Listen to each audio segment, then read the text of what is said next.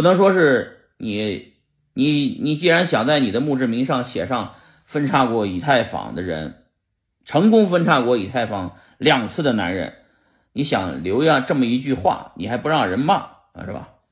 但是最终的结果，如果按照我对以太坊对整个币圈的判断啊，我认为首先有生之年我能看到比特币到百万美金。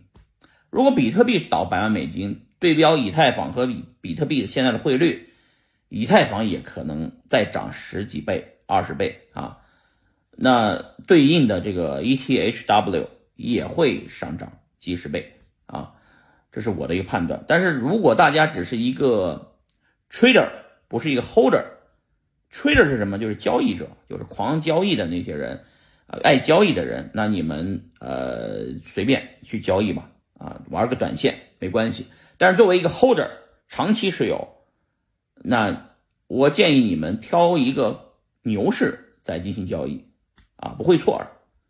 牛市什么时候啊？牛市大概是在咱币圈啊，牛短熊长啊，牛一年熊三年，已经成为不变的一个规律了，是吧？呃，这次牛市，上一次牛市是一年前。现在熊市刚经历了一年，大概率还有两年才能熬过这个熊市，才能迎来牛市。所以说，啊，这个我觉得牛市还得等两年。嗯，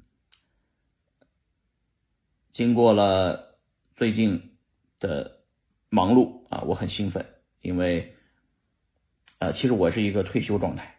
大家都见到我的状态，我的朋友圈也能看到我的状态，基本上天天都在玩儿，啊，币圈让我没有了斗志，嗯，让我没有了兴奋点，基本上天天天天就是过了一个这么一个一夜暴富的一个状态，很不爽，因为你一下子变得很空虚啊，没有方向，没有目标，其实找不到人生的意义啊。呃，但是这次很兴奋，突然找到了这个未来五年可以干的一个事儿吧，啊，呃，就是 POW 继续干啊，以太坊的 POW 继续干啊，呃，我能做的事挺多的。其实以太坊基金会如果把这个 POW 这条链扔了，等于我是去领养了一个孩子啊，然后把他养大成人啊。做大做强，再创辉煌啊！有事儿干了，是不是？当然，五年之内不是靠我个人能做成的。我觉得一个事情能成，肯定是顺势而为。这次感觉就是所有的人都关注，所有的人都不停的联系，天天电话会议，忙得不可开交。这个有了一点事业感、存在感，而且在这个过程中，我学到了很多新东西。因为我不是一个技术人，大家知道，但是这个。合并挖矿呀，算力炸弹啊，拆炸弹呐，merge 呀，这个这整个这个这个新鲜的词汇已不停的涌入我脑子里。另外，我最近也开始看不停的不同的这个不停的看这个不同的 YouTuber 的博主他们的更新，他们这些人是长期学习的一群人，他们每天都在几乎是每天都在发布啊行业里面的信息啊，讲各种各样的项目。然后我突然发现。